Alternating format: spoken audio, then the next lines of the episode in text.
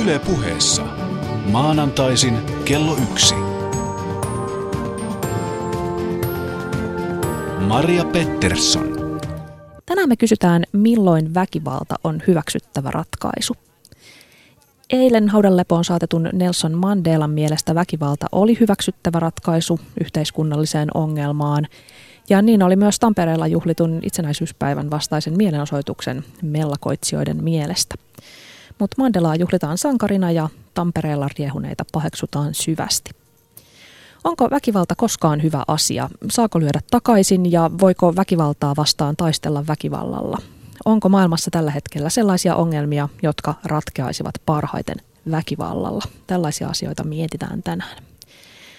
Väkivallan oikeutuksesta puhutaan tänään kahden vieraan voimin. Juha Penttilä on buddhalaisiin perinteisiin perustuvan meditaatioyhdistys Nidrodhan perustaja, joka opiskelee Aasian tutkimusta. Tervetuloa. Kiitos Mari. Ja tervetuloa myös Helsingin yliopiston poliittisen filosofian tutkija Joonas Leppänen. Kiitos. Hyvät kuulijat, mikäli teillä on mielipide tai näkemys tai jopa kokemus päivän aiheesta, jakakaa se meidän ja muiden kuulijoiden kanssa. Osoitteessa yle.fi kautta puhe on shoutbox, johon me odotetaan teidän kokemuksia ja mielipiteitä ja tuntoja koskien päivän aihetta.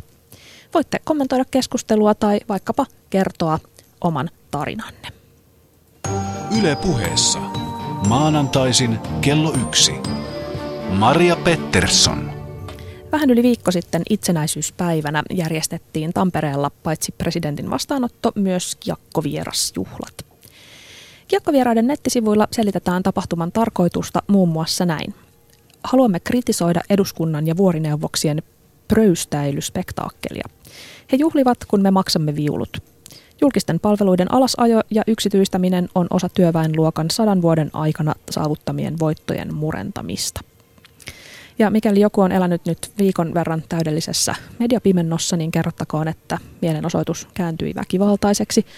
Jotkut mielenosoittajat ryhtyi riehumaan, mursi poliisin pystyttämän erityis, eristysaidan, heitteli poliiseja ja poliisihevosia pulloilla ja löi jääkiekkomailoilla sekä rikkoi keskustassa ikkunoita. Kaikki kiekkovieraat ei osallistuneet riehuntaan, ilmeisesti eivät kuitenkaan myöskään yrittäneet sitä lopettaa. Jotkut tosin buuasi, kun kirkon ikkunaa hajotettiin. Juttua tutkiva rikoskomissario Pasi Nieminen Pirkanmaan poliisista sanoo Hesarissa, että mielenosoituksen yhteydessä tehdyt rikokset ovat poliisin näkökulmasta suhteellisen lieviä, jos ei puhuta muutamasta väkivaltaisesta teosta. Tapahtuman saamaan julkisuuteen ja mittasuhteisiin nähden selvittiin vähällä. Ihmisiä oli kuitenkin paljon liikkeellä. Mitä te ajattelette, hyvät vieraat, kiekkovieraiden toiminnasta? No itse mä lähden siitä, että se on, se on jollain tavalla ymmärrettävää. Se on aika pitkälti se on yhteiskunnallisen kahtiajaan ilmentymä. Eli se, että meillä tulee tällaisia ilmiöitä, johtuu ihan pitkälti siitä, että me ollaan voimakkaammin koko ajan ja, jakautuneet. Meillä on jonkinlainen eliitti ja sitten meillä on myös se porukka, jota myös roska, äh, kutsutaan jollain tavalla median näkökulmasta roskaväeksi. Niin sehän jollain tavalla jo ilmen, ilmenee siitä, että meillä on tämmöinen tämmöinen kahtiajako. Eli tässähän, no kiekkovieraassa nimenomaan, niin kyse on siitä, että meillä on jollain tavalla eliitti vastaan sitten roskaväki. Ja myös aina puhutaan siitä, että humalassa oleva roskaväki. Että mehän ei puhuta esimerkiksi siitä, että siellä linnassa juhlii sitten pienessä hiprakassa oleva eliitti. Ja se on se niin kuin pää, pääviesti, joka sieltä tulee. Sä oot Joonas vasemmistoliittolainen itse. Miltä susta on tuntunut seurata tätä mielenosoituskeskustelua? No siitä syystä itse asiassa myös poliitti- politiikan tutkijana niin, ja varmaan myös vasemmistoliittolaisena, niin puhutaan aika pitkälti väärästä asiasta. Että siitähän pitäisi enemmän puhua siitä yhteiskunnan kahtiajaosta ja myös tuloerojen kasvamisesta, eikä siitä nyt niin paljon, että käytettiinkö siellä väkivaltaa tai ei ja miten paheksuttavaa se on. Myös jos irrotetaan esimerkiksi se väkivalta siitä kontekstista tai myös väkivaltaahan käytettiin myös poliisin suunnalta mielenosoittajia kohtaan. Ja siinä se, sehän ihan tutkimuksellisesti mielenkiintoinen aihe on myös se, että mikä oikeuttaa poliisin tai se, että poliisi käyttää väkivaltaa sen takia, että joku yksittäinen henkilö on tehnyt jotain, niin se oikeuttaa ikään kuin käyttämään väkivaltaa sen koko miele- sitä koko mielenosoitusta vastaan. Ja sitten sen oikeutusta puol- puolin ja toisinhan on sinänsä suht mielenkiintoinen kysymys. Juha, mitä mieltä sä oot? Pitääkö, kuten Joonas tässä ehdottaa, kiekkovieraiden poliittisista tavoitteista keskustella? Toisaaltahan silloin tehdään heille mieliksi. Väkivaltaisuus palkitaan keskustelulla. Voihan se nähdä niinkin, mutta, mutta toisaalta mitä silläkään saavutetaan, että jos heille ei anneta tavallaan puheenvuoroa tässä. Tai että, että ehkä se, niin kuin, se että, että näitä ihmisiä ei ole kuultu, on ajanut heidät tähän niin kuin väkivaltaiseen toimintaan. Ja toisaalta on myös mielenkiintoista yleistää se koko, koko mielenosoitus väkivaltaiseksi, niin kuin, niin kuin on jossain määrin tehty, jos, jos on kyse kuitenkin pienen, pienen siellä toimineen vähemmistön toiminnasta. Että, että tuskinpä sitä oli lähtökohtaisesti suunniteltu väkivaltaiseksi, tai, tai en tiedä. Että, no itse asiassa sinänsä aika samaa mieltä tuosta, että mikäli olisi kuunneltu tätä viestiä jo aikaisemmin, niin todennäköisesti väkivaltahan ei olisi ollut se keskeinen asia, vaan silloin mielenosoitus olisi voinut olla toisenlainen. Et nythän aina kun on mielenosoitus ja mikäli se siitä tulee väkivaltainen, niin keskitytään aina siihen väkivaltaan, koska sehän on median näkökulmasta yleensä se kiinnostava. Niin, mikäli väkivalta... keskitytään itse asiaan, niin silloin todennäköisesti asiat olisi se keskeinen osa mielenosoituksessa. Väkivalta vei huomion täältä itse asialta. No onko tämä nyt sitten yleistettävissä sitten, kun uusnatsit haluaa asialleen julkisuutta eikä heitä kuunnella, kun he ovat väkivallattomia, niin, niin onko tämä nyt sitten heille samalla tavalla asiallinen tapa saada viestinsä mediaan, ryhtyä väkivaltaisiksi? Itse lähtisin siitä, että se keskeisesti on avoimuus, joka on se keskeinen argumentti siitä, että mikäli avoimesti sanotaan, että minkä puolesta lähdetään osoittamaan mieltä ja siitä lähtien voidaan sitten legitimoida se jotenkin demokraattisesti. Uusnatsit todennäköisesti hän ei sano, että me halutaan fasistinen vallankumous ja me halutaan pois kaikki muun rodun ja muun uskontokunnan jäseniä tai muuta sellaista. Eli he ovat lähtevät siihen mielenosoitukseen ikään kuin sammutetuin lyhtyin. Niin tämä on keskeinen asia siitä, että mikä on niin demokraattisesta yhteiskunnan näkökulmasta hyväksyttävää tai ei. Olisiko siinä tapauksessa kiekkovieraiden pitänyt olla omilla kasvoillaan ja nimillään esillä? Nythän ollaan oltu pääasiassa nimimerkkien tai, tai naamareiden takana. Voi olla, että sillä olisi saanut jotain ehkä jonkinlaista voima, voimakkaampaa oikeutusta. Toisaalta voidaan myös kysyä, kysyä toisinpäin sitä, että olisiko niiden mellakkapoliisien pitänyt olla ne nimikyltit, jotka, jotta he olisit, olisivat samalla kanssa virkavastuussa siitä. Mun mielestä olisi. Olisiko sun mielestä? Joo, pitäisi. Mitäs tota, onko kiekkovieraat teidän mielestä siis tehneet kaiken oikein just näin, tämä on hyvä, vai olisiko heidän pitänyt tehdä jotain toisin? Jälkikäteen se on vaikeaa arvioida, se on hieman se on, se on meidän ainoa vaihtoehto nyt. Totta kai, totta kai. Uh, no se arvioidaan, totta kai se arvioidaan jälkikäteen, että saiko hän heidän oman viestinsä läpi. Ja sen, että yhteiskunta on, yhteiskunta on jakautunut kahtia voimakkaammin, on, oli kai se viesti, jolloin silloin ne sai sen läpi. Mitä mieltä olet, Juha?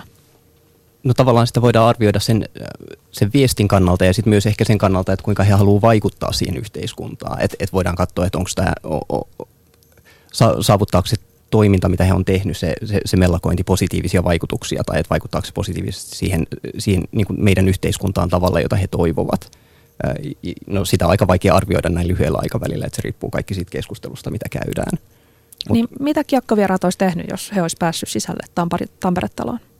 Mä, itse asiassa kun mä mietin tätä kysymystä, mä jollain tavalla toivoisin, että he olisivat tullut sinne sisään ja sitten se olisi jollain tavalla purkautunut, niin he olisivat kohteliaasti pysä, pyytänyt presidenttiparia tanssiin mä luulen, että mitä oikeasti olisi tapahtunut, että ne olisi yllättyneet ihan totaalisesti. En usko, että he olisivat oikeasti ajatelleet, että he olisivat päässeet sinne sisään. Niin, että ei käynyt edes mielessä, että, että ikään kuin pystyivät riehumaan, koska voi luottaa siihen, että vastapuoli eli poliisi pitää kuitenkin homman aisoissa. Tämmöinen turvallinen, kontrolloitu mm. ympäristö näyttää vihaa. Siellä ne leikkii keskenään. Niin, että kukaan ei olisi oikeasti teidän mielestä esimerkiksi pahoinpidellyt presidenttiä. No veikkaan, että ei. Mm. Maria Pettersson. Meillä on Yle Puheen studiossa keskustelemassa Juha Penttilä ja Joonas Leppänen. Me pohditaan, milloin väkivalta on hyväksyttävää vai onko milloinkaan. Lisää tapahtumia pari viikon ajalta. Ukrainassa ja Taimaassa mielenosoitukset jatkuu. Ukrainassa länsimieliset on käyttäneet väkivaltaa muun muassa poliisia kohtaan, myös rikkoneet paikkoja, tehneet paljon muuta. Ukrainalaisiin mielenosoittajiin kuitenkin on suhtauduttu meillä Suomessa paljon positiivisemmin kuin kiekkovieraisiin. Samoin Taimaan mielenosoituksia kommentoidaan neutraalisti tai, tai kompaten. Kun valtiojohto siellä syyttää mielenosoittajia roskajoukoksi, me ei niellä tätä väitettä purematta. Missä on nyt sitten ero? No jos siellä on, ajatellaan, että mielenosoittajat on länsimielisiä, niin siellä on tavalla määritelmällisesti silloinhan se valtio on jotenkin kans paha. Ja sitten on paljon helpompaa kans, koska se tapahtuu siellä jossain. Sitten me ollaan ikään kuin hyväksymässä semmoista demokraattista väkivaltaa, joka on ikään kuin hyvää väkivaltaa ilman, että me mietitään sitä niin paljon enemmän. Että kyseessähän on väkivalta riippumatta siitä, että Eli ne on niin kuin meikäläiset, jotka vetää turpaan siellä. Niin no on ikään kuin ok. jollain tavalla. No meikäläiset ja sitten siellä on joku outo diktatuuri. Että ei nyt hirveästi olla edes perehdytty siihen tilanteeseen oikeasti. Niin. No mitä sitten, voiko tämä sama olla kyseessä Suomessa, että, että suurin osa ihmisistä identifioi itsensä poliiseihin ja, ja he, kaikkeen mitä he edustaa – ja siinä tapauksessa myöskin poliisin harjoittama väkivalta on enemmän ok kuin näiden epäilyttävien ö, anarkistityyppien, jotka hilluu siellä naamarit kasvoillaan. Tästäkö on meilläkin kyse? Mitä Kyllähän ne? se osittain on siitä kyse. Ja onhan se myös siitä, että no linnan juhlathan on yleensä semmoinen aika seurattu tapahtuma ja sitten siellä on itsenäisyyden kannalta ja sitten sinne tulee lisää monia asioita, jotka on myös aika syvästi jossain kulttuuriperimässä tai tai tällaisissa asioissa, jolloin se tekee sen, että se kaikki muu, joka on ikään kuin uutta, niin on jollain tavalla paheksuttavaa. Osittain, jos sen pistäisi esimerkiksi no, teorian kontekstiin, niin sitä kiekkovierasta voisi, mielenosoitusta voisi nähdä sellaisena ää, ilmentymänä, missä ne ihmiset, jotka on järjestelmän ulkopuolella, esittää tasa-arvovaateen. Ja sä tällöin määritelmällisesti se menee siitä, että ne, jotka on ikään kuin järjestelmän sisäpuolella, hän ei ymmärrä sitä, koska me osataan vaan käsitellä sellaisia tasa-arvoasioita, jotka on järjestelmän sisällä, eikä niitä ikään kuin ulkopuolelta tulevia asioita. Milloin mielenosoittajat nähdään aktiivisina kansalaisena ja milloin sitten taas uhkana yhteiskunnalle? Jos yksi syy tulikin, onko ne meikäläisiä, onko ne meidän mielestä hyvällä asialla vai onko ne meidän mielestä pahalla asialla. Mutta onko muita muuttujia? Mitä mieltä olette, Juha ja Joonas? No kyllähän Suomessa hyvinvointitaso on kuitenkin aika korkea niin globaaliin, globaaliin tasoon verrattuna, niin ehkä ihmiset ei välttämättä kaipaa sitten semmoista yhteiskuntarakenteen muutosta niin vahvasti, että, että sitten on helppo lähteä kritisoimaan myös niitä, niitä jotka, jotka sitä ajaa tai kiinnittää huomiota siihen. Että kyllä me ollaan niin kuin maailmanlaajuisella tasolla, e, e, e, suuri osa suomalaisista elää aika hyvin. Se varmasti vaikuttaa sit siihen, niin kuin, siihen tavallaan konservatiivisuuteen, että, että, että ei, ei, ei, ei koeta tarpeelliseksi muuttaa, muuttaa sitä yhteiskuntaa. Niitä epäkohtia, joita nähdään, jos pääsee itse nauttimaan myös niistä, niistä eduista. Niin, eikö se outoa meillä, jossa on ehkä maailman suurin sananvapaus koko maailmassa, niin sitten meillä jotenkin ollaan kaikkein nihkeimpiä kuuntelemaan tämmöisiä protesteja, jotka ei nyt siis, sanotaan, että kiekkovieraat ei nyt maailman mittakaavalla esimerkiksi protestina tai mielenosoituksena ollut suinkaan mitenkään kauhean väkivaltainen tai laaja tai mitä. Sen sijaan mediassa saatiin, ensin se oli mielenosoitus, sitten se oli mellakka ja nyt se on Tampereen mellakat. Hmm. No mutta Nelson Mandela – kuoli 5.12. Sen jälkeen suunnilleen maailman kaikki johtajat ja mediat ja iso osa julkiksista on muistelleet, miten uskomattoman hieno mies Nelson Mandela oli. Nobelin rauhanpalkinnon saanut mies yhdisti Etelä-Afrikan apartheidin repimän kansan taatusti yksi 1900-luvun vaikutusvaltaisempia ja parhaita ihmisiä. Mutta se, mitä vähemmän muistellaan, on Mandelan osuus väkivaltaisessa vastarinnassa ja terrorismissa. Kansakunnan keihäs Umkhonto we Sizwe oli ANC ja Etelä-Afrikan kommunistisen puolueen yhteinen aseellinen siipi, joka kävi sissisotaa Etelä-Afrikan apartheid-hallintoa vastaan. Siellä oli pommiiskuja, väkivaltaa muun muassa poliisia vastaan, rakettiiskuja, granaatinheitin hyökkäys. vuonna 1983 ruuhka-aikana tehdyssä autopommiiskussa kuoli 21 ihmistä ja yli 200 loukkaantui. Valkoisia maanviljelijöitä vastaan operoitiin muun muassa maamiinoilla. Iskuissa kuoli myös lapsia. Ja Nelson Mandelan muun muassa lähti ulkomaille hankkimaan liikkeelle ulkovaltojen tukea ja sotilaskoulutusmahdollisuuksia. Yleisesti ollaan sitä mieltä, että umkonto siis when väkivallalla oli vaikutusta apartheidin loppumiseen ja osan tutkijoista mielestä hyvinkin paljon. Oliko apartheidin valtain, äh, väkivaltainen vastustaminen oikein? Mitä mieltä olette? Se on aika hieman laajempi kysymys, jos ajatellaan, että apartheid-hallinto varmaan itsessään voidaan sanoa, että käytti väkivaltaa, jolloin silloinhan on väkivalta vastaa väkivaltaa, eli meillä on se väkivallan kierre. Ja sehän, mikä tekee Mandalasta ison tai suuren ihmisen, hän on se, että hän katkaisi sen väkivallan kierteen sillä sovinnollisuuden politiikalla sitten apartheidin jälkeen.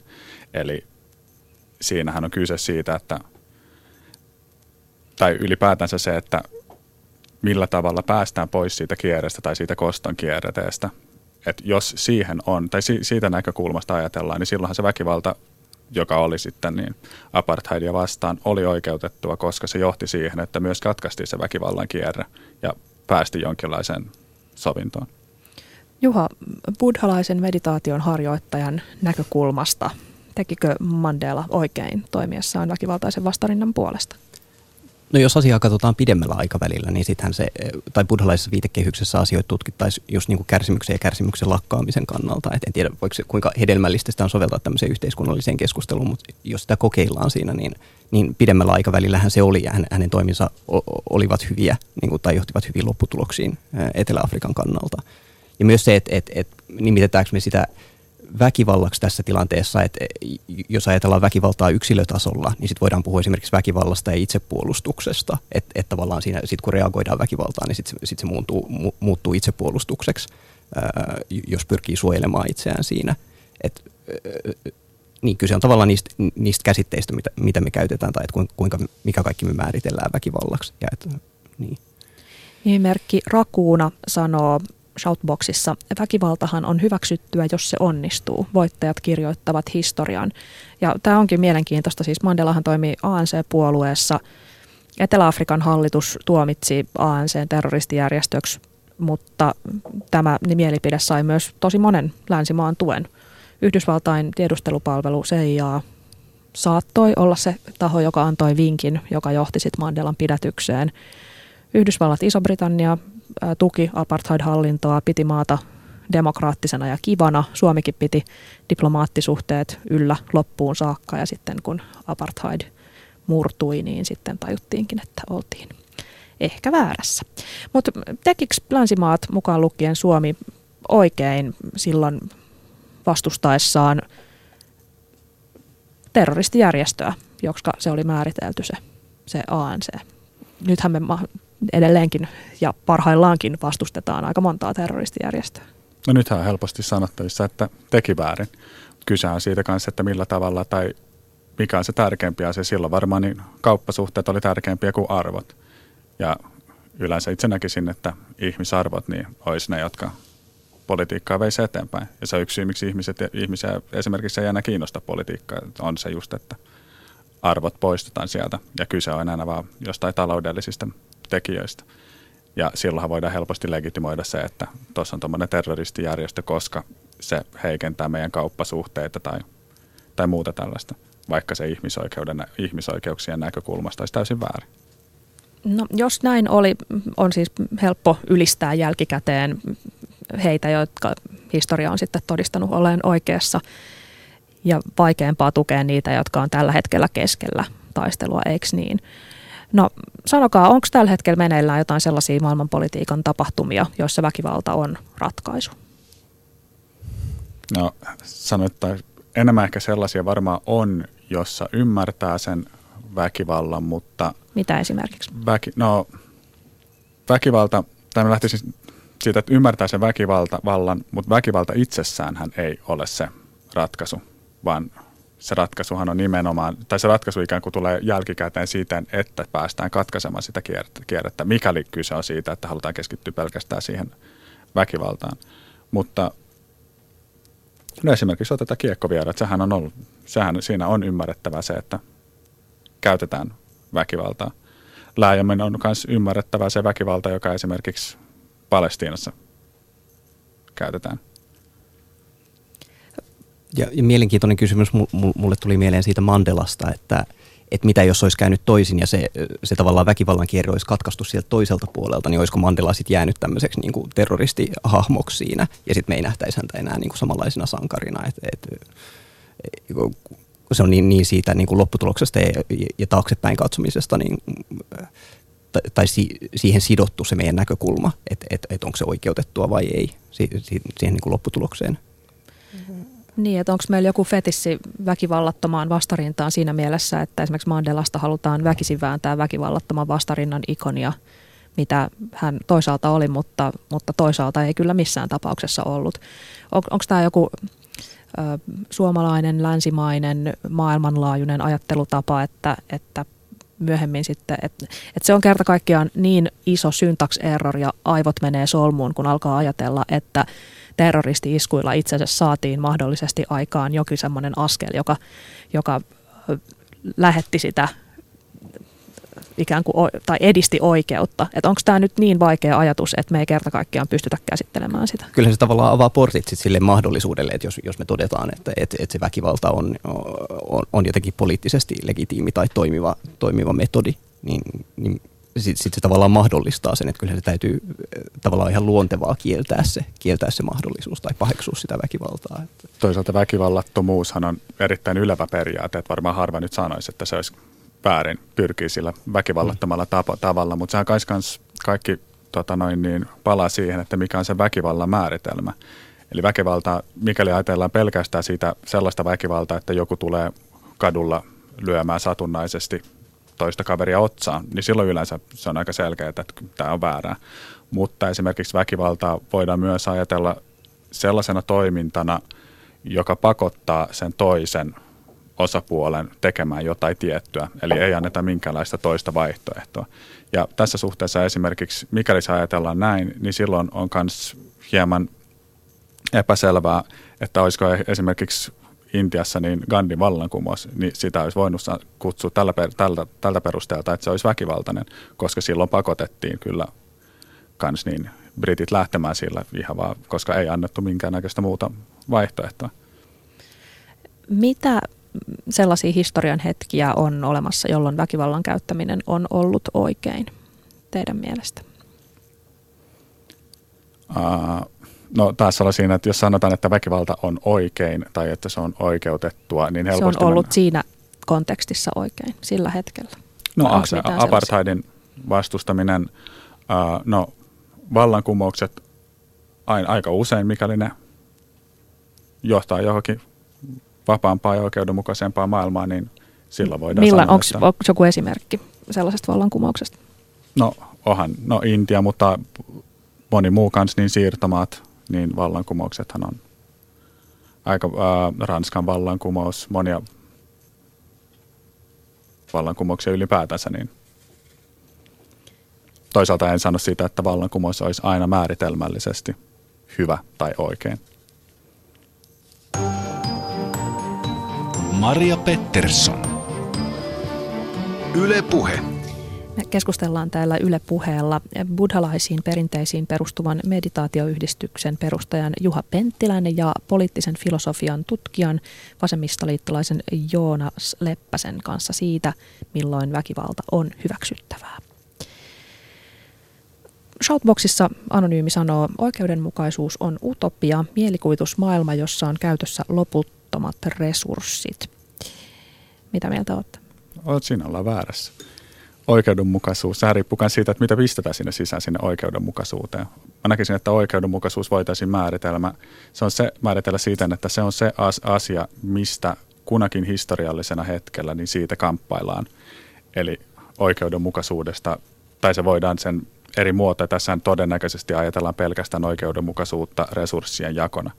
Mutta oikeudenmukaisuuttahan on myös se, että ketkä on osallisia, ketkä on ulkopuolella, ketkä pääsee mukaan määrittelemään esimerkiksi poliittisia kysymyksiä, minkälaisten ihmisten identiteettejä hyväksytään, muuta. Kaikki nämä asiat liittyy oikeudenmukaisuuteen. Ja tästä hieman vielä ta- taaksepäin, niin mä palauttaisin se myös kysymyksen siitä, että ihmisen mahdollisuus osallistumaan, eli tämä yhteiskunta, joka on oikeudenmukainen, olisi sellainen yhteiskunta, jossa, kaikki, jossa ei ole esteitä tasavertaiseen osallistumiseen, tai esteitä esimerkiksi ää, ää, varallisuuden tai sit identiteetin pohjalta tai sitten edustuksen pohjalta tai esimerkiksi just sellaisen, sellaisen edustuksellisen ajatuksen pohjalta, että kuka pääsee mukaan, mukaan määrittelemään, määrittelemään itse oikeudenmukaisuuden kysymyksiä. Juha ja Joonas, missä tilanteessa, jos missään, väkivalta on moraalisesti hyväksyttävää? Mitä sanoo esimerkiksi buddhalainen meditaatio tai buddhalaisuus?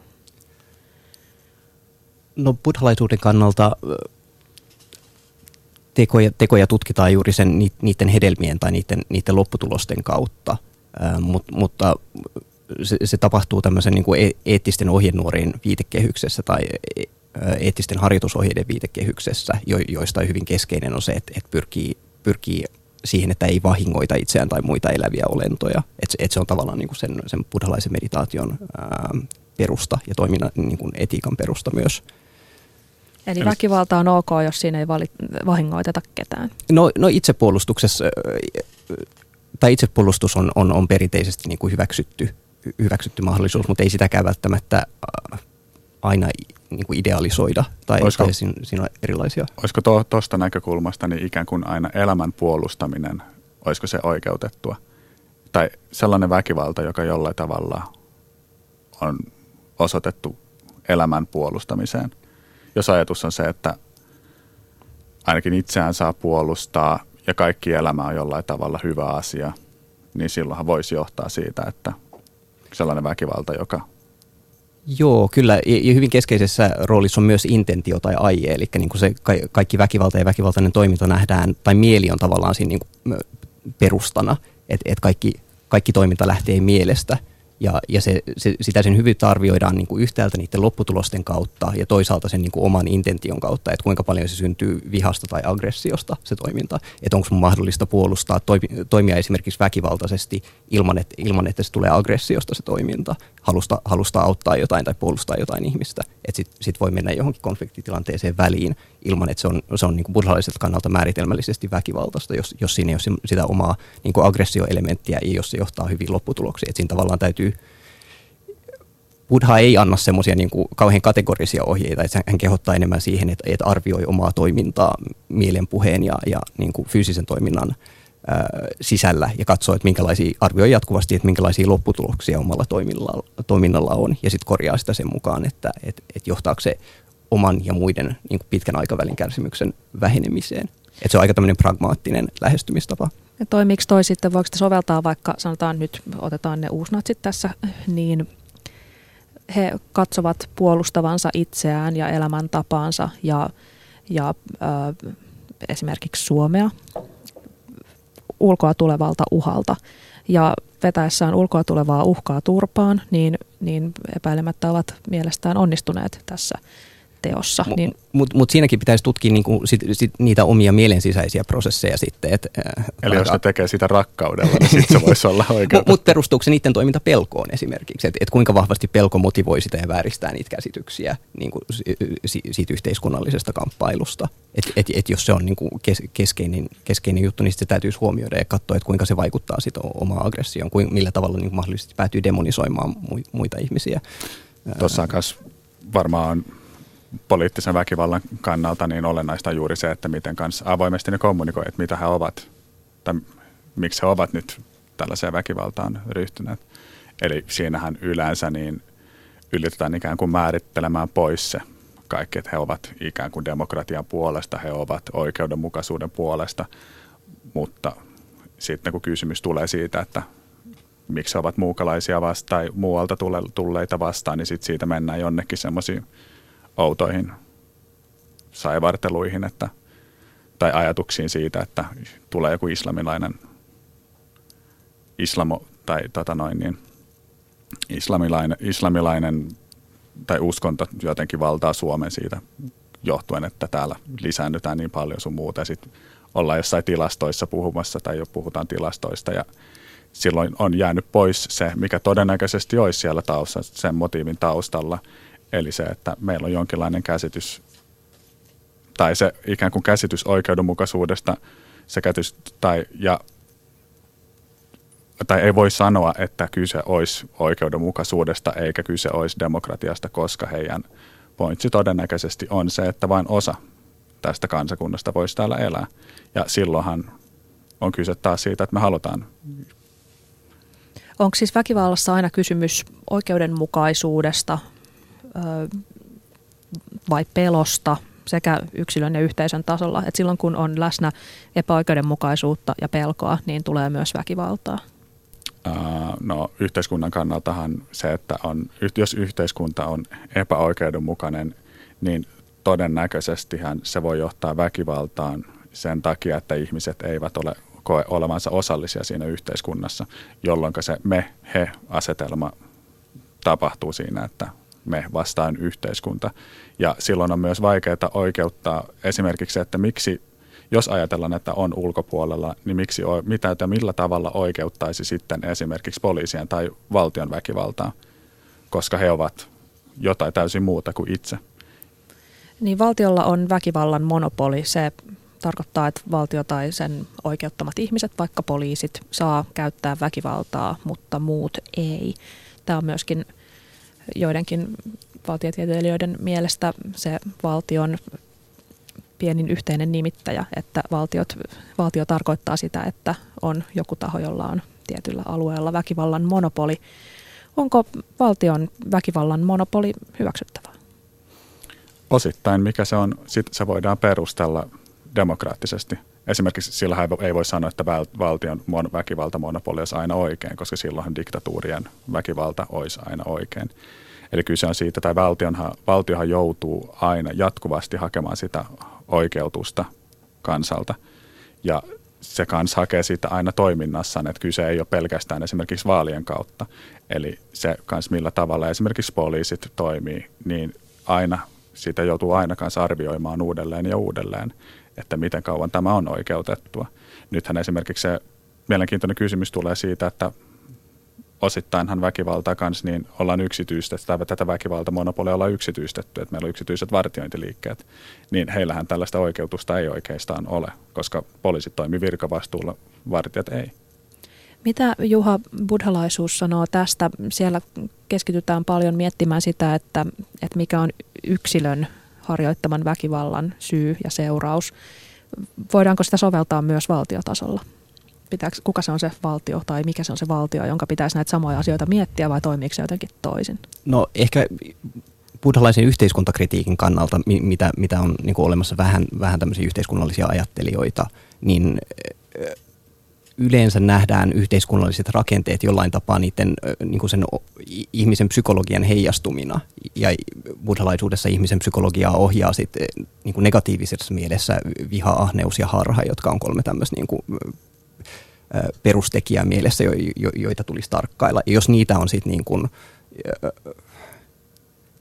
jos ihmiset tavallaan ei tiedosta niitä tai on tiedostamattomia niitä, niin sitten ne heijastuu niihin yhteiskunnallisiin rakenteisiin myös.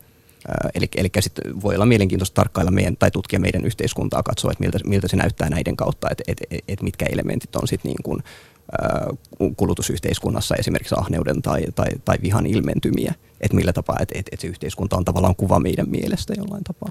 Kuinka paljon Suomessa on sun mielestä valtiossa vihaa, ahneutta ja harhaa? No en mä tiedä, onko se kauhean edes kovin radikaalia sanoa, että koko meidän kulutusyhteiskunta perustuu, perustuu halujen tyydyttämiselle ja siihen, niin kuin ahneudelle, että siitä on tehty tietynlainen hyve ja että, että koko se talousjärjestelmä perustuu sille, että, että, että me halutaan lisää tavaroita ja aineellista hyvinvointia ja, ja yritetään niin kuin tyydyttää, tyydyttää itseämme sitä kautta, että, että kyllähän se niin kuin järjestelmä jollain, jossain määrin myös rakentuu sen, sen ahneuden varaan. Ja, ja siitä, siitä voidaan nähdä niin paljon lieveilmiöitä sitten, että et, et, luonnonvarojen ylikulutus, että ku, kuinka se on niin kuin totaalisen riippuvainen siitä, siitä meidän talousjärjestelmästä ja kulutusyhteiskunnasta. Tuossa kanssa on jollain tavalla sidoksissa kysymyksiä, että minkälaisen kanssa tai minkälainen se poliittinen agentti, että tällä hetkellä valtion luo nimenomaan, kuten sä sanoit, niin se luo kuluttajan, vaikka sen itse asiassa pitäisi ylläpitää ajatusta kansalaisesta. Eli nythän ne ihmiset, jotka aiemmin ajateltiin kansalaisina, joilla on demokraattisia oikeuksia, hän on enemmän kyse kuluttajista, jotka sitten voidaan taloudellisin menetelmin niin ohjata suuntaan tai toiseen. Oletko sitä mieltä, että Suomessa ei ole enää demokraattisia kansalaisia? Totta kai olemme sitä mieltä, että on olemassa demokraattisia kansalaisia, mutta se ää, politiikan lähtökohta on aika pitkälti sellainen ajatus poliittisesta agentissa, joka just toimii siten, kuten sä huomautit, joka ää, haluaa tyydyttää omia tarpeitaan. Ja tämähän on silloin myös lähtökohtaisesti sellainen ajatus, että silloin valtion roolihan on ikään kuin ohjata näitä kuin semmoista ötökkää, jota sitten tökitään johonkin tiettyyn suuntaan. Toi on aika rankkaa puhetta vaan, poliitikolta. Vaan kysehän nimenomaan pitäisi olla siitä, että ihmisiä hän kannustettaisiin osallistumaan ja sitä kautta, ja se mikä on oikein tai väärin, ei aina voida esimerkiksi pelkästään sanoa taloudellisin mittareen, vaan kyse se pitäisi olla lähtökohtaisen aina demokraattisin mittareen. Vau, tota, tökit ötökkää tekemällä politiikkaa. Mahtavaa. Väkivalta on vallan käyttöä ja vallan anastamisen työkalu, sanoo Tuomas Shoutboxissa. Juha, jälleen buddhalaisuuden näkökulmasta, onko puhuttiin jo siitä, että on ok joskus käyttää väkivaltaa väkivallalta puolustautumiseen. Onko oikein käyttää väkivaltaa henkiseltä väkivallalta puolustautumiseen? Se on tavalla mielenkiintoista kysymys, että mikä sitten on se henkinen väkivalta. Että jos kysymys on siitä, että ikään kuin mä loukkaisin sua nyt verbaalisesti tässä radiolähetyksessä, niin toisaalta varmaan sä antaisit oikeuden sulle, että sä voisit loukata takaisin ja sitten me nyt täällä huudettaisiin toisille, mutta – toisaalta en usko, että sillä perusteella voidaan sanoa, että se antaisi oikeuden esimerkiksi heittää mua vesilasilla tai Ni, niin ja myös niin buddhalaisesta näkökulmasta se on, eh, kyse on siitä, että mikä johtaa hyviin lopputuloksiin, että, että sit siinä voidaan nähdä just se niin kuin e, e, eskaloituminen siinä, että, että, että jos, jos vastaa henkiseen väkivaltaan väkivallalla, että et mihinkä se sitten johtaa. Et mi, tavallaan aika, aika paljon buddhalaisuudessa puhutaan taitavasta käytöksestä, jota ei sitten määritellä millään tietyllä tavalla, mutta se on, se on niinku sen jonkunlaisen toisen reaktion löytämistä, joka sitten vapauttaa sen tilanteen. Tai et ei eskaloi sitä, mutta mut myös pysäyttää sen väkivallan kierteen. Et siinä mielessä ta- taitavinta, vaikka se ei välttämättä ole aina mahdollista, niin, niin olisi, olisi suhtautua siihen hengelliseen väkivaltaan tavalla, tavalla joka pysäyttää sen, mutta mut joka ei sitten niin kuin johda, niin, ei johda sen jatkumiseen. Toisaalta tässä tämä voi olla hieman saivartelu, mutta ikään kuin samalla perusteelta sit ikään kuin semmoisen äärettömällä väkivallalla vastustaminen tai vastaaminen johtaisi samaan lopputulokseen. Se voisi lopettaa sen ikään kuin väkivallan kierteen. Niin, mutta to, to, toisena periaatteena on taas se, että, ei, että pyrkii siihen, että ei vahingoita muita olentoja Joo. tai itseään, joten, joten sekin on niin kuin siinä ohja, ohjaavana. Joo, siinä, siinä mielessä mä kyllä ihan samaa mieltä, että olennaista että juuri se, että millä tavalla se väkivallan kierre loppuu, koska kyllä yleensä kyllähän väkivalta ja väkivaltaan vastaaminen, sehän johtaa sellaiseen lisää väkivaltaa, joka on se väkivallan kierre, joka nyt jossain vaiheessa se on loputtava. Kyllä. Ja hyvin niin kuin perinteinen kanoniva, kanoninen vastaus buddhalaisuudessa on se, että viha ei lopu vihalla. Että et, et, et, et se, et se nähdään vaan niin kuin semmoisen loputtomana kierteenä. Että siihen täytyy, täytyy löytää joku toinen, toinen ratkaisu. Onko koskaan ok teidän mielestä tai edustamianne tahojen mielestä käyttää väkivaltaa kostoon? Ei. Ei, ei, ei se kyllä ole. Onko se ymmärrettävää? Ei, kosto ei sinänsä ole ymmärretty, koska sehän lähtee yleensä sellaisesta ajatuksesta, että joku on tehnyt jotain väärin mua kohtaan ja mä haluan rankaista sitä jollain toisella tavalla. Ja silloinhan kyse ei ole mitenkään siitä, että olisi, voitaisiin jollain jonkinlaisella edes lähe, lähellä ole, tai lähes objektiivisilla mittareilla katsoa, että onko kyse oikeasti ollut sellaisesta vääryydellä, jolla että se lähtee aina omasta tuntemuksesta. Eli ikään kuin kostohan lähtee sellaisesta fiilispohjaisesta ajatuksesta, että nyt mä haluan lyödä lujempaa takaisin. Mm. On, on, tavallaan se on ihan ymmärrettävää inhimillisestä näkökulmasta, että ihmisillä on semmoisia haluja, mutta mut se, että johtaako se hyvin lopputuloksiin tai että onko se taitavaa siinä niin kuin, sen ö, o, oman mielen rauhan tai, tai kärsimyksen lakkaamisen kannalta, niin sit ei, ei kyllä ole. Eli silloin kun väkivalta on ok, niin ainoastaan lopettaakseen väkivallan toisaalla tai sitten ennaltaehkäisevästi No se jollain tavallahan se koko pointsihan siinä, että väkivalta silloin kun just pyritään tällä tavoin määrittelemään, että milloin se on ok ja milloin ei, niin silloin ollaan niin lähellä myös sitä, että me ollaan ikään kuin antamassa jollekin se oikeus väkivaltaan. Ja sehän on se koko, itse asiassa koko syy siitä, miksi se on niin vaikeasti määriteltävissä.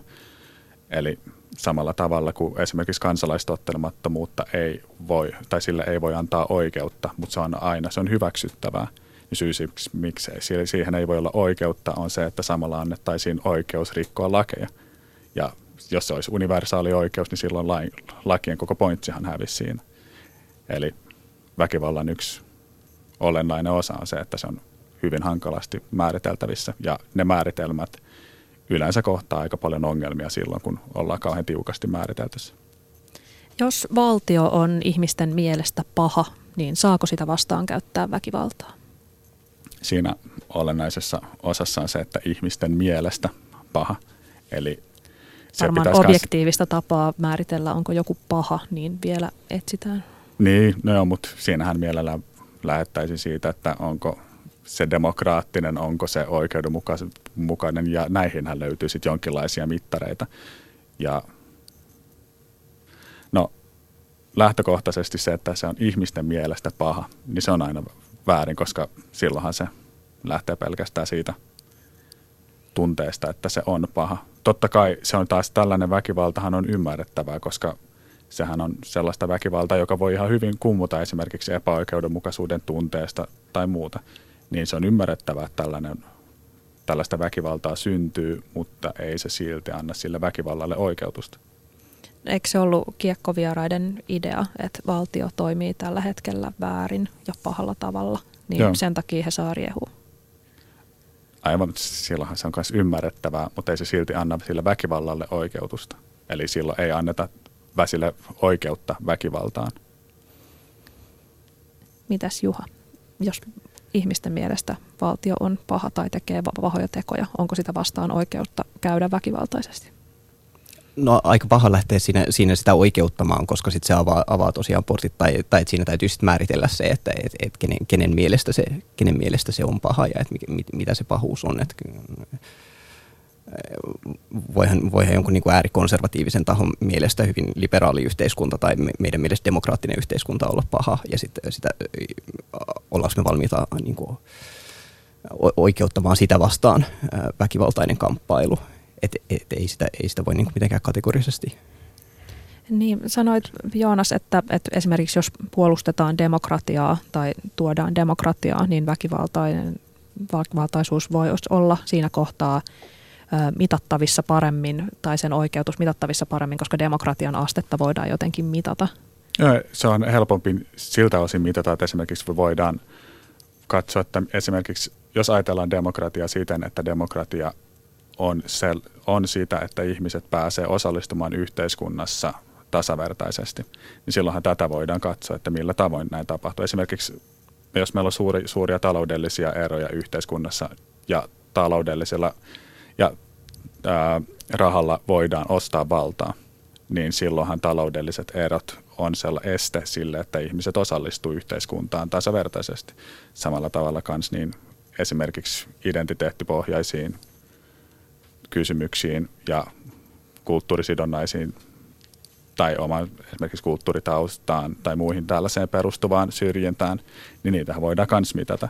Eli silloinhan voidaan osoittaa tai ainakin argumentoida sen puolesta, että tai argumentoida sen puolesta sellaisella tavalla, että muutkin myös sen siihen voi ottaa kantaa. Siihen, jos lähdetään pelkästään ajatuksen siihen, että esimerkiksi mulla on epäoikeudenmukaisuuden tunne, niin kukaan muu kuin minähän ei voi siihen ottaa kantaa.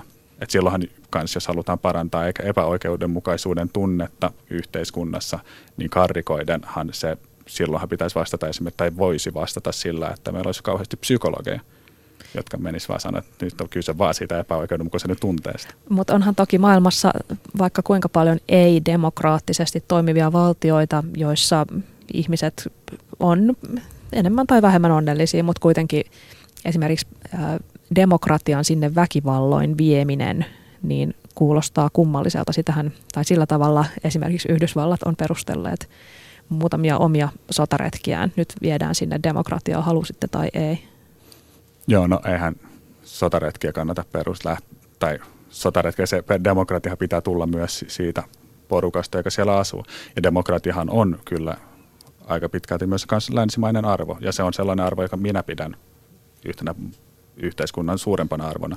Joku toinen voi pitää jotain ihan muuta, mutta se kanssa, että se, mitä Yhdysvallat on vienyt sinne sun tänne, niin yleensähän se on myös kyse jostain taloudellisista intresseistä, joka sitten taas verhotaan demokratian viemisenä. Ja demokratia kanssa niin itseisarvoisesti tai vieminen jonnekin itseisarvoisesti väkivalloon, niin sehän nyt ei ole kestävää millään tavoin. Yle puheessa. Maanantaisin kello yksi. Maria Pettersson. Me keskustellaan täällä Yle puheella siitä, milloin, jos milloinkaan väkivalta on hyväksyttävää. Meillä on studiossa Juha Penttilä, joka on buddhalaisiin perinteisiin perustuvan meditaatioyhdistyksen perustaja sekä Helsingin yliopiston poliittisen filosofian tutkija Joonas Leppänen. Puhutaan seuraavaksi väkivallasta, jota suomalainen ihminen arjessaan näkee tai ainakin voi nähdä. Lapset on jotenkin väkivallan suhteen eri sarjassa kuin aikuiset. Koulujen pihoilla tapahtuu melkein joka välitunti sellaisia asioita, joista aikuiset päätyisi rosikseen. Miksi lasten harjoittamaan väkivaltaan suhtaudutaan eri tavalla kuin aikuisten harjoittamaan ja onko se oikein? Mitä sanot Juha? No ei, ei se varmastikaan oikein ole. Ja e, kyse on, musta tuntuu, että kyse on ehkä, ehkä koulujen määrärahojen leikkaamisesta. Että just keskustelin erään ystävän kanssa, joka huomautti siitä, että, että kuinka opettajilla ei ole mahdollisuuksia valvoa niitä kaikkia lapsia. Ja sitten sitä ei, ei, ei tavallaan haluta tukea sitä, sitä niin kuin, tai että sinne ei, ei olla valmiita laittamaan niin paljon rahaa, että, että, että, että sitä väkivaltaa pystyttäisiin estämään tai semmoista niin kuin arjen tasolla tapahtuvaa toisen loukkaamista tai, tai niin kuin ihmissuhdetaitojen opettamista, että niihin, niihin ei olla valmiita panostamaan niin paljon niin kuin tämänhetkisessä yhteiskunnassa. Eikö lapset ole hakannut kuitenkin toisiaan välituntisin niin kuin taloustilanteesta riippumatta? Ja kyse on varmaan siitä myös vastuun jollain tavalla, tai mitä me yhteiskunnasta ymmärretään vastuu. Ja mehän yleensä niin lapsethan ei ole vastuussa samalla tavalla kuin aikuiset. Että eihän, ja näinhän se pitää myös olla, että siinä vaiheessa tässä, tämän, tämän takia meillä on myös määritelty, että meillä on jokin kohta elämässään, jos ihminen on täysi-ikäinen, jonka jälkeen hän on vastuu, vastuussa itsestään. Ja sehän sitten kysymys on se, että millä tavalla sitten hoidetaan tällaiset asiat, että millä tavalla opetetaan sitä, että nyt ei kannata hakata niitä toisia siellä koulun pihalla. Uhristahan turpaan saaminen tuntuu yhtä pahalta riippumatta siitä, että on, onko hän lapsi ja sitä tekee hänelle lapsi vai, vai onko se aikuinen, jota hakkaa toinen aikuinen. Niin jos uhrin kannalta katsotaan, niin pitäisikö niitä kolmasluokkalaisia tai heidän opettajien alkaa sitten vetää oikeuteen vai, vai niin, ja sitten nämä lapset maksaisi sakkoja ja lapset joutuisi vankilaan. Ja niin, miten, miten tämä outo, pitäisi, outo, outo järjestelmä. Joka... Miten tämä pitäisi hoitaa, jos kuitenkin uhrin kannalta tilanne on sama? No, kasvatuksen kautta ja millä, sit pyrkii siihen, että millä tavalla sit ylitetään tämä ongelma. Ja sitten katsotaan myös, että se syy siihen väkivaltaan, niin opetetaan se, että väkivalta ei ole se ratkaisu siihen ja pyritään sitten katsomaan, että millä tavoin tämä kaveri, joka on sitten saanut turpaan siellä, joka todennäköisesti, kun puhutaan koulun pihalla tapahtuvasta väkivallasta, niin on aika pienistä asioista kysymys. Siellä voi olla jotain ihan muuta siellä taustalla kuin se, että nyt ollaan loukattu jotain epäoikeudenmukaisuutta TMS. Suosiiko lauma tai tämmöinen, no esimerkiksi koululuokka väkivaltaa? Onko se jotenkin tämmöinen alfaksi pääsemisen edellytys tai, tai onko väkivalta, onko se edelleen suomalaisessakin yhteiskunnassa vai ainoastaan tämmöisissä laumoissa ja, ja keskenkasvuisissa ihmisissä niin, niin edellytys alfaksi tuloon?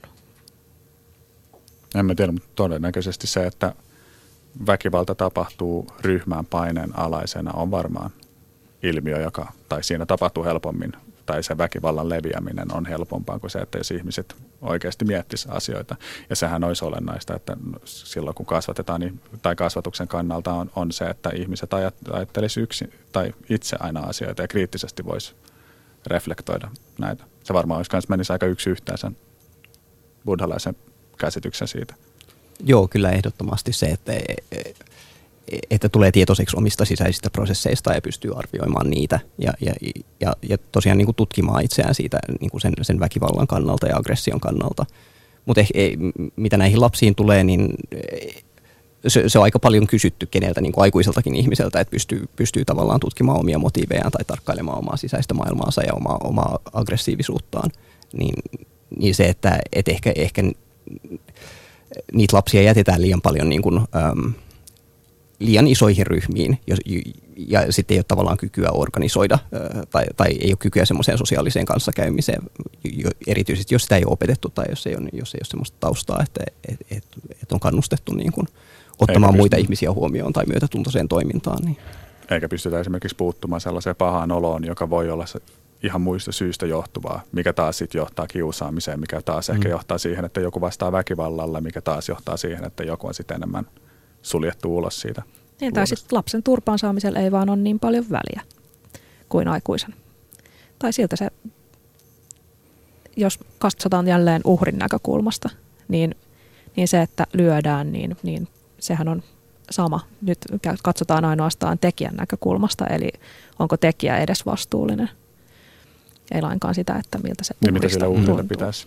Mm. No toisaalta sillähän se mekanismihan, mikä tapahtuu, niin kun on aikuinen, niin uhrillahan se ei kauheasti, tai uhriahan se ei hirveästi auta se, että saa kivusta ja kärsimyksestä jonkun pienen korvauksen ja tällä tavalla osoitettua, että se toinen teki väärin. Mitä lapselle pitäisi opettaa väkivallasta? Onko ok lyödä takaisin? Onko lapsen ok turvautua väkivaltaan, jos häntä koulukiusataan? Mitä pitää opettaa lapselle? Että väkivalta on aina väärin, että sillä ei voi saavuttaa mitään. Mitä buddhalaisuudessa lapselle opetetaan? buddhalaisuudessa lapsille. No kyllä, kyllä mä oon Joonaksen kanssa tässä samaa mieltä siitä, että, että, että väkivalta on väärin ja että täytyy löytää muita ratkaisuja ja ehkä myös sitä niin kuin avoimen kommunikaation painottamista. Että et, et varmaan aika, aika moni niistä niin kuin koulupihoilla tapahtuvista väkivaltakierteistäkin jää siihen sen takia, että lapset ei pysty kommunikoimaan niin kuin muille aikuisille tai aikuisille a, a, asiasta, että, että siihen voitaisiin sitten Jos buddhalaisuudessa itsepuolustus on ok, niin olisiko myöskin sitten – lasten kannalta, jos häntä vaikka koulukiusataan tai hakataan, niin saako hän, voiko hänelle opettaa, että siinä tapauksessa voit lyödä takaisin? Siinä Ei. tapauksessa voit... Nämä periaatteet kannattaa lapsille silloin, kun opetetaan lapsia, niin varmaan pitää aika yksinkertaisena. Ja silloin se on paras se, että se on väärin ja sillä ei voi saavuttaa mitään. Silloin se on yksiselitteistä. Niin, no se on tavallaan se on yksiselitteistä, mutta toisaalta en mä tiedä, sekin on vaikea laittaa, sitten sit siinä tavallaan ehkä laittaa toisen ihmisen semmoiseen asemaan, missä ne ei voi puolustautua tai sitten joutuu alistumaan sen väkivallan alle. Että et, sitten täytyisi niinku jollain tapaa korostaa sitä, että et siihen ei pidä alistua siihen väkivaltaan öö, ja, ja että et, et, et millä keinoin si, si, siihen voisit puuttua, että et voiko lyödä tai ei, niin se on, se on hankalampi kysymys. Onko väkivallattomuus utopiaa? Onko se jotenkin hölmöunelma maailmasta? Voidaanko joskus saavuttaa maailma, jossa ei ole väkivaltaa?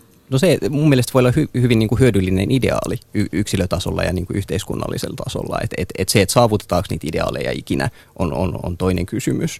Mutta, mutta onhan se niin kuin aika ylevä päämäärä, johon, johon kannattaisi ehdottomasti pyrkiä. Että kyllähän meillä on kaikenlaisia yhteiskunnallisia päämääriä, mihin, mihin, mihin kannattaa pyrkiä, vaikka niitä ei välttämättä silleen saavutettaisi semmoisen niin stabiilina stasiksena, mihin, mihin, mihinkä se yhteiskunta sitten jää. Mutta niin että et sitä kohti kannattaa ehdottomasti pyrkiä. Samaa mieltä aika pitkälti, että kyllähän siihen kannattaa pyrkiä siihen väkivallattomuuteen. Mutta taas toisaalta tuossa on taas se, taustalla se väkivallan määritelmä, että sitten kun me lähdetään määrittelemään sitä toisin, niin sitten meillä on esimerkiksi jossain rakenteessa jotain rakenteellista väkivaltaa ja että se väkivaltahan ilmenee jotenkin. Me tuodaan sitä eri tavoin kanssa eri ilmiöinä esiin, mutta kyllä siis että kannattaa pyrkiä siihen. Onko se realistista? Voiko niin koskaan tapahtua? Voiko olla väkivallaton maailma? No kivahan se olisi uskoa siihen mutta onko se sun mielestä realistista? Todennäköisesti väkivaltaa on jossain muodossa aina olemassa. Onko se meillä jotenkin sisäänrakennettuna meillä ihmislajilla, että koskaan ei voida päästä väkivallasta eroon vai, vai miksei se tulisi sitten koskaan toimimaan? Uh, no koska me ei olla mitenkään täydellisiä olentoja. Mä en sanoisi, että se olisi ihmiseen tai ihmisen luontoon jotenkin tiedät, millä tavoin sisään rakennettu, vaan se, että ihmiset nyt mokaa ja sählää niin se johtaa siihen, että jossain vaiheessa niin se väkivalta kanssa ilmenee siitä. No buddhalaisesta näkökulmasta taas se, se aggressio ja viha on osa meitä, jo, jo, niin kauan kuin me ei tiedosteta sitä, mutta mut sitten on olemassa myös niin kuin meditatiivisia metodeja, joiden kautta pystyy työskentelemään niiden kanssa. Et, et vähän samaan tapaan, että on olemassa se niin kuin väkivallattomuuden ideaali, jota kohti voi niin kuin yksilönäkin pyrkiä ja pyrkiä kasvamaan ihmisenä ja, ja sitten mahdollisesti vapautumaan siitä. Mutta se, että pysy, niin kuin, tuleeko semmoista yhteiskunnallista tilannetta, missä kaikki yksilöt olisi niin kuin pyrkisi vahvasti siihen suuntaan ja jollain tapaa vapautuisi siitä, niin se vaikuttaa aika utoppiselta, mutta, mutta toisaalta kyllähän se on hyvä olla niitä ideaaleja ja utopioita, joita kohti, kohti liikkuu. Yläpuheen sivuilla nimimerkki Sana ja Kuva sanoo, Mielestäni väkivalta ei koskaan voi olla lähtökohtaisesti oikea ratkaisu, mutta on siinä sitten sekin puoli, että miten paljon väkivaltaa, sortoa, alistamista ja riistoa täytyy sietää ryhtymättä puolustautumaan väkivallan avulla. Mielestäni oikeuksiaan saa ja pitää puolustaa, mutta ne keinot ovat sitten toinen asia. Lopuksi kertokaa vielä Juha ja Joonas, missä tilanteessa voisitte itse kuvitella käyttävänne väkivaltaa? Se on varmaan aika tilannekohtaista, mutta jollain tavalla osaisin ainakin kuvitella, että esimerkiksi omaisten tai itseni puolustamiseen tai läheisteni puolustamiseen, niin siihen voisi, tai muutenkin sellaisen, kun kohtaa jokin sellaisen, sellaisen vääryyden, joka on, tai jo, jo, ikään kuin väkivallan, joka on täysin omasta mielestä väärin, niin voi se olla, että silloin sitä käyttäisi sen puolustamiseen. Mutta hyvin tilannekohtaista. Entä Juha? Joo, kyllä niin kuin, koen aika samoilla linjoilla meneväni eteen itsepuolustukseksi tai, tai läheisten puolustamiseksi. Tai sitten semmoisia niin kuin, ehkä jossain vakavissa konfliktitilanteissa, missä kokee, että et, et, et sillä kautta, sitä kautta voisi vois estää sen jonkun, jonkun niin kuin vielä pahemman tilanteen toteutumisen tai eskaloitumisen. Niin. Kyllä, mutta, mutta aika etäiseltä se tuntuu toisaalta, että, että kyllä se niin kuin väkivallattomuuden periaate on myös aika niin kuin tärkeä. Hyvä. Oikein paljon kiitoksia Juha Penttilä ja Joonas Leppänen. Kiitos. Kiitos. Suuri kiitos myös kuulijoille. Me tavataan jälleen ensi maanantaina kello 13. Keskustelu jatkuu osoitteessa yle.fi kautta puhe, josta ohjelman voi myös kuunnella uudelleen, mikäli ei saanut yhdestä kerrasta tarpeekseen. Oikein hyvää viikkoa kaikille. Toivottavasti otatte ja annatte turpaan mahdollisimman vähän.